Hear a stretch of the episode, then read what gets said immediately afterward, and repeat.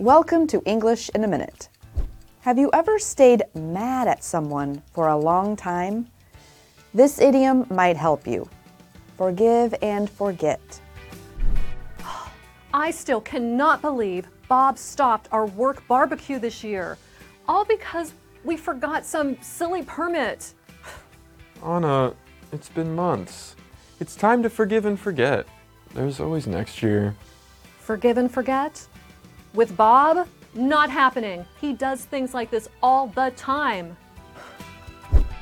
To forgive and forget means to stop being angry at someone for something they did. This expression reminds a person to let go of the bad thoughts and focus on better things. And that's English in a minute.